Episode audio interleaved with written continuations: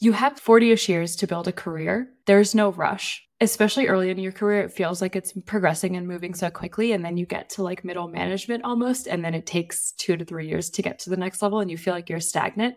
Sit in that time. You just worked really hard to get there. Just like chill for a sec.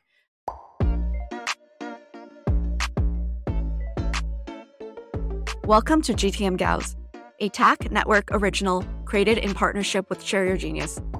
I'm your host, Dani Hao, and I'm bringing you with me into my conversations with some of B2B Tech's best and brightest women as they share their insights on growing both personally and professionally in this ever changing industry.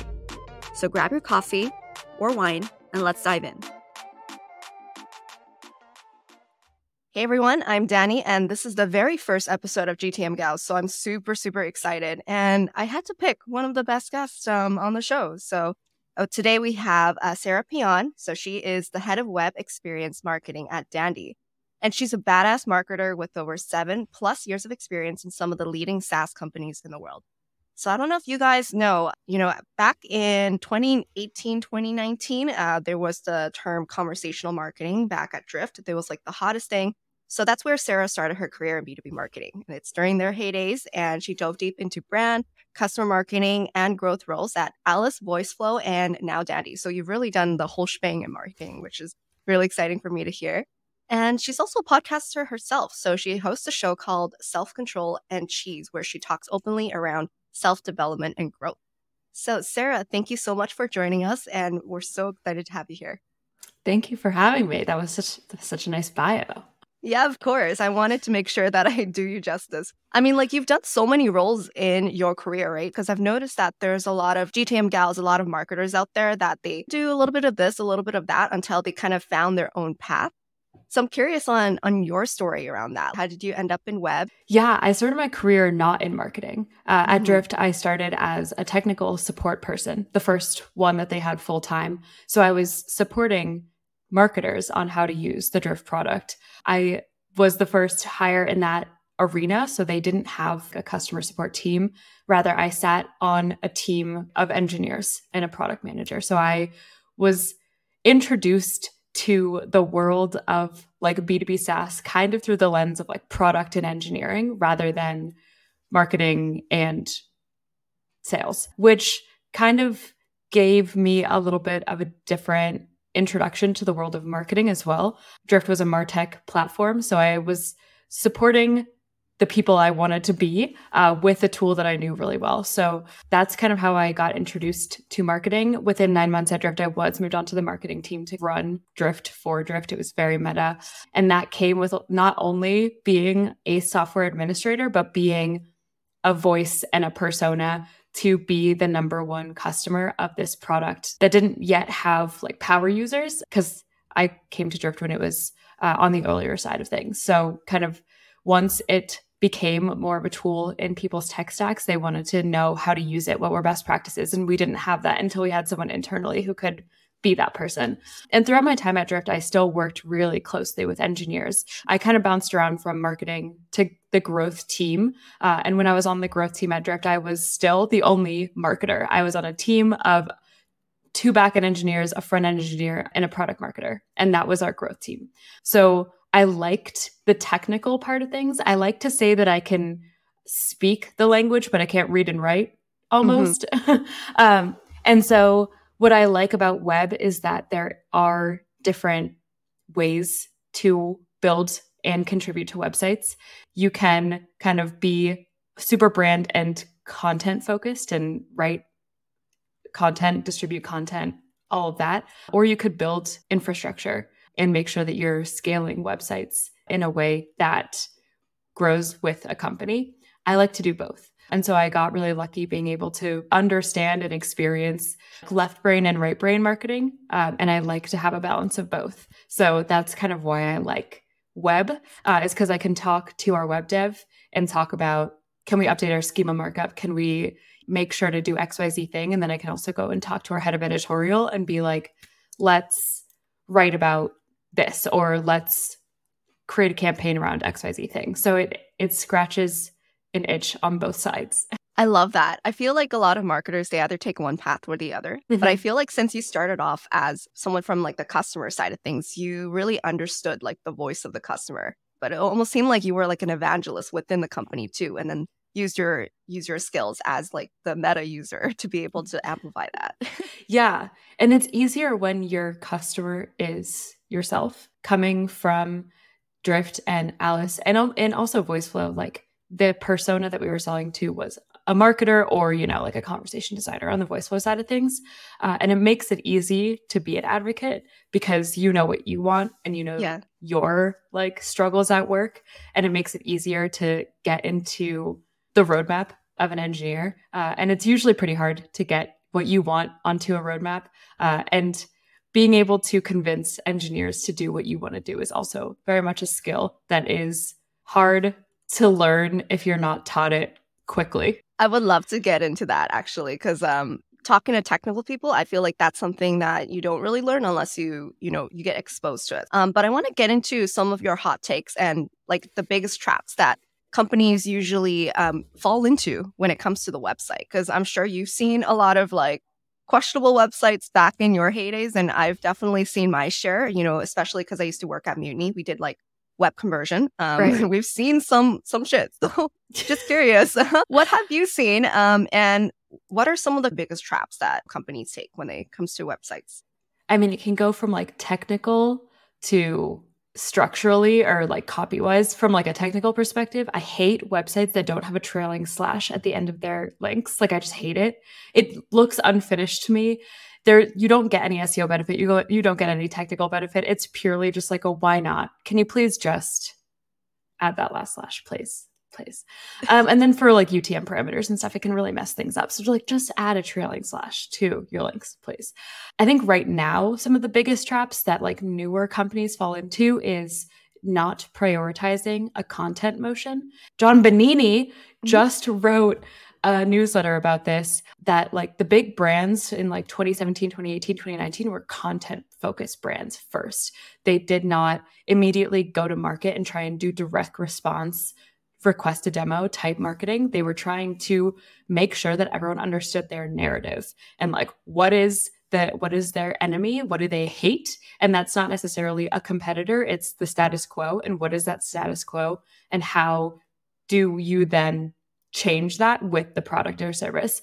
Companies right now fall into a trap of not prioritizing narrative and then their website is just a collection of pages that don't talk about each other and do not flow into each other and mostly focus on the company it's very like i i i i i we we we we we versus here is the problem that we solve and i think a very good example of this is the ai industry um, mm. saying that something has ai is not a compelling value prop think of Mic something drop. else like what do you actually do?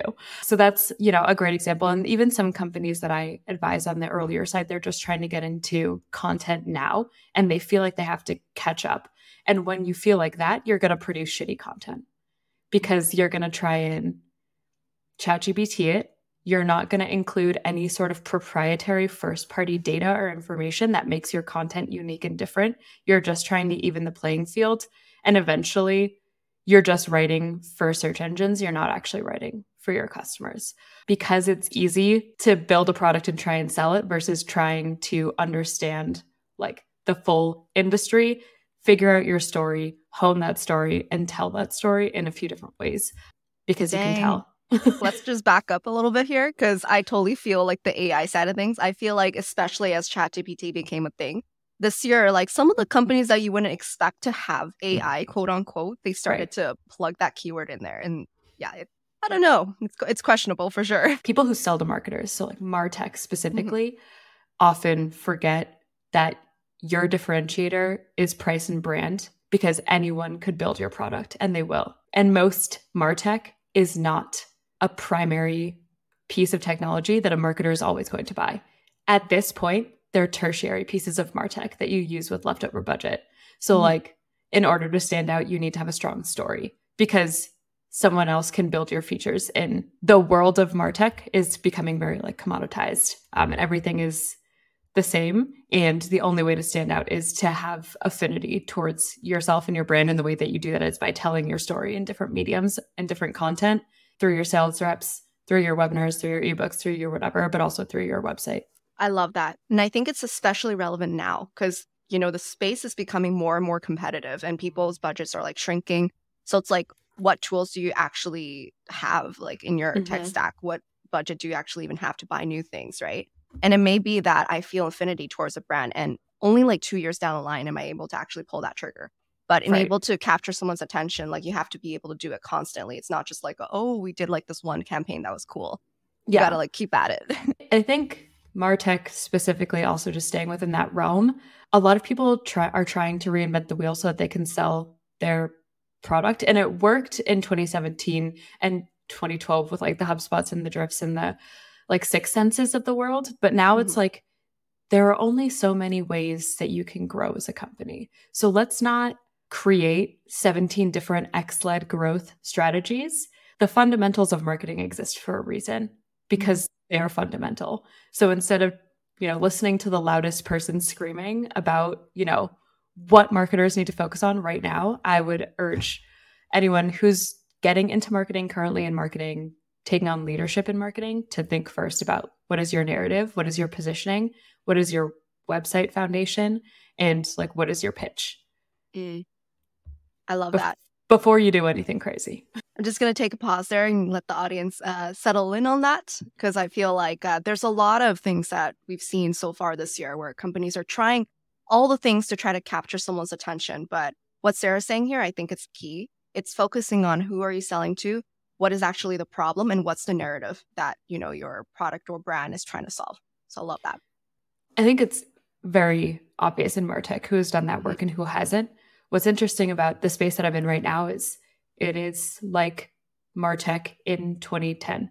Like it is very blue ocean, and you can sort of define those things. And my company, we've existed for three, four years, and we're just doing our positioning and narrative work now. And it's obvious in our marketing team that this is going to be so helpful because we've always worked on our own projects and that puts your marketing team into silos. And the minute you grow, you're not going to be cohesive across any of your channels then.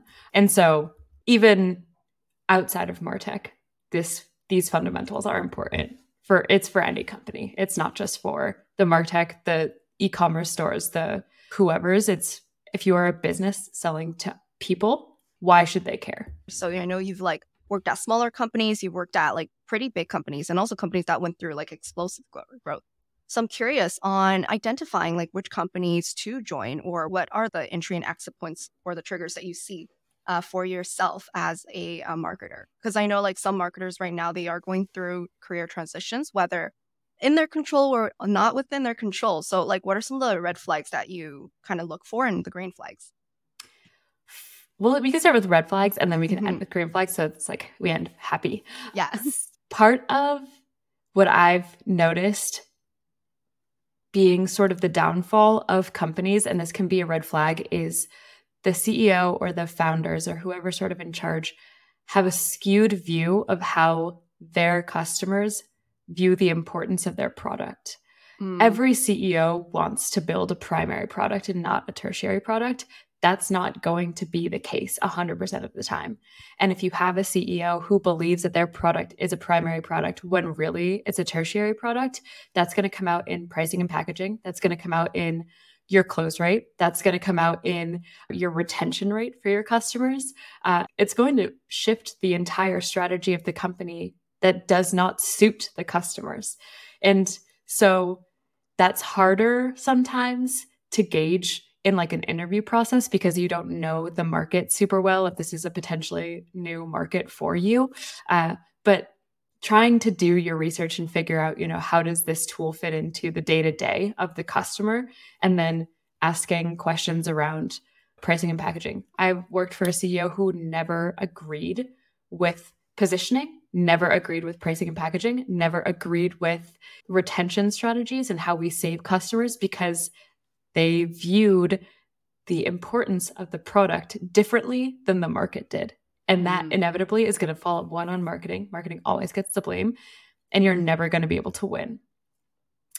I think similarly, companies who don't have any insight into their financials in the interview process, I always ask about runway. I always ask about close rate. I always ask about churn rate. I always ask about retention and whether you're a post Series A company, a pre Series A company, a Series D company, public, you should have some level of insight into that. Mm-hmm. Because otherwise, if you're churning customers at 9%, that's a bit of a red flag. Uh, what are you doing to offset that? What are you doing to focus on that? If you have a runway of six months and you're trying to fundraise in 2023 into 2024 in a weird macro economy where money is no longer free, I'm a little bit worried about the future post six months of this company. And if they're hiring you to come in and fix that, that is far too much mm-hmm. pressure for one employee, regardless of level, to to focus on. Similar red flags is the way that you're treated in the interview process is the way that you'll be treated and a little bit less as an employee. Uh, if you're ghosted, if you're kept waiting for two weeks, if they make you jump through hoops, you can assume that you're not going to have the best employee engagement process within the, the company. In terms of green flags, it's basically the antithesis of all of those. So it's like we have cash in the bank for two years. We have like here is the insight into our financials. Do you want to talk to a customer? Do you want to talk to an internal employee? to learn more about what it's like day to day and, and how these are handled. I think green flags also that alignment between customer perception and leadership perception, and also trying to gauge product market fit. Like, how quickly did you grow without this person? What did you do? And why are you hiring this person now? And having the answer being like, well, we want to gear up for this thing and we want this person to be able to build from the ground up, especially in a startup environment. That's being brought in before the problems arise, but knowing that those problems, anticipating those problems and making sure to hire before them. I will say there are more bad companies than good, poorly run companies and there are well run companies. And it's all about the problems that you're willing to solve and the problems that you are not willing to handle within the workplace. There are no perfect companies, but it depends on how what are the problems? Are they put on you? Can you sort of be shielded from them? How well does your manager do shielding you from the bullshit? I love these. And i think there are a lot of things that people don't usually think about when they join a company. Like some questions are like obvious how's your current kpis like how's your pipeline going on? Um how's your conversion rate? You know those kind of things as a marketer like in your day to day that you care about. But then I feel like in the larger scheme of things, sometimes people don't go the extra mile to really understand hey, what are the customers actually talking about um, the company? And what are some of the reviews like before even joining? So I, I love these because I feel like even for myself, like in my early days, I just joined a company when I felt like the product was something that w- that had a lot of potential or the team. Right. Yeah, and you know, you don't realize things until you're already in there that you're like, oh, I don't know if these are problems that I could even solve. yeah, there are sometimes company problems, especially in early stage startups, that are put on the employees of like, well, if you want to fix this, we all have to work together mm. when they are fundamentally founder problems. And that is, for me, not problems I'm willing to solve. I am staunchly an employee. I, I am not a founder for a reason. I do not want to have that responsibility. That's on you. You chose this path, not me. I am entrepreneurial in the sense of happy to build something within the confines of a company. I have no interest in building my own, you know. And I think that's something like that takes a lot of self awareness too, right? Like some folks, they want to like be able to climb the ranks to become like a CMO eventually one day. And some people, they want to become a superstar IC. So I'm curious, like, what's kind of your take on that? I want to run things. That is mm-hmm. my like career aspirations, whether that's within CMO or if it's a VP of digital. Like, I'm not picky in that sense. I've gotten to that point in my career where I've executed strategies on behalf of others that I disagree with and now want to be the leader that people disagree with and learn how to figure out their stuff on their own the way that they want to do it. I think that if you have people in your team who want to be a high level IC, you still need to make that path mm. available to them. But it's career pathing is such a give and take because it is specifically on the leaders, the managers to create those career paths, but they won't know what you want unless you tell them and communicate that. So if I were to go to my manager and say, I have absolutely no intention of being a people manager, but there is a business need for a high level IC within the next few years make me a career path for that. Like that's more helpful than I want to run things, make it so. A hundred percent. So let it, let's end it off with something cool that you're working on um, that you're super proud of this year. So I run web experience at a company called Dandy. We are a mm-hmm. dental mm-hmm. lab. We sell to dentists, but we also have a team of engineers who are bridging the gap between digital dentistry technology and submitting lab orders and getting, you know, your lab orders back. It's a very interesting industry. I'm still working on figuring out what dentists want and how they're motivated. But we grew with a static website that had four pages this time last year. We were generating about 15,000 monthly organic sessions and our website was incredibly unflexible. I was doing a lot of campaign support, and people would want pages built that I fundamentally could not build for them. Uh, we went through a rebrand. We took on a new web dev agency, and we have surpassed 30,000 organic sessions and have broken our organic traffic rate every month for the last quarter. And I'm super, super excited about that. I think that's freaking awesome. And I love to be able to build something from zero to 100 and then, you know, 100 to 500. What I'm excited about for next year is building integrated digital experiences. So, not just focusing on organic, uh, but we wanted to build that foundation this year so that we had quote unquote free traffic that was consistently coming to our website. But now bridging the gap between our paid social campaigns and our paid search campaigns and our content syndication campaigns and our media campaigns and making sure that everyone who comes through the website gets a really contextual experience so that it's sort of the rising tide that lifts all boats. Uh, we have more branded traffic, we have higher click through rates from Google, people recognize our name. And building that, I'm really excited about because they kind of handed the reins over to me and let me do that. Whereas oftentimes that can sometimes come with a lot of silos, a lot of people who don't want to give away the control over their channels. I'm excited to build the best practice engine for digital experiences for a non tech native audience. That is amazing, Sara. Also, that's like a 2x increase. Like, that's fucking crazy. Cause I feel like that's the hardest part, you know, like getting the first, like, I would say, like 50K ish organic visitors. Some people can do it even without a team, but then getting to that next level, that's very hellish, hellishly hard. yeah. And there's, because we're sort of the drivers of the industry, we don't have any role models. So we're just mm-hmm. kind of figuring it out the way that's best for us, which forces us to focus on creating extraordinary customer experiences because that's all we can reference because our competitors are just copying what we're doing. Well, thank you so much today for uh, joining me on GTM Gal, Sara. Um, so, one my last question for you is, what's one piece of advice you would give to your fellow GTM gals? You have 40ish years to build a career.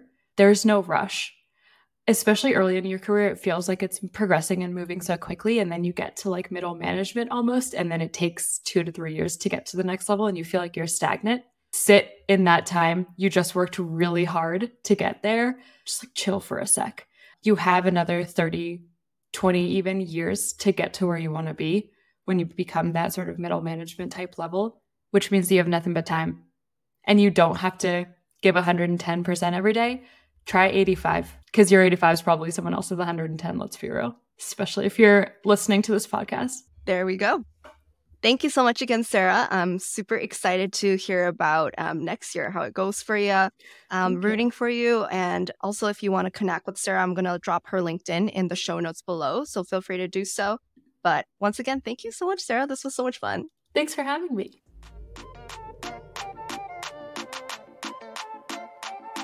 Thanks for joining me on this episode of GTM Gals. For the latest episode, make sure you subscribe to the podcast on your favorite platform. And you can connect with me on LinkedIn, Xiaohongshu, or on my website. All of this is linked in the show notes. See you next time. This show is a Tack Network original production created in partnership with Share Your Genius.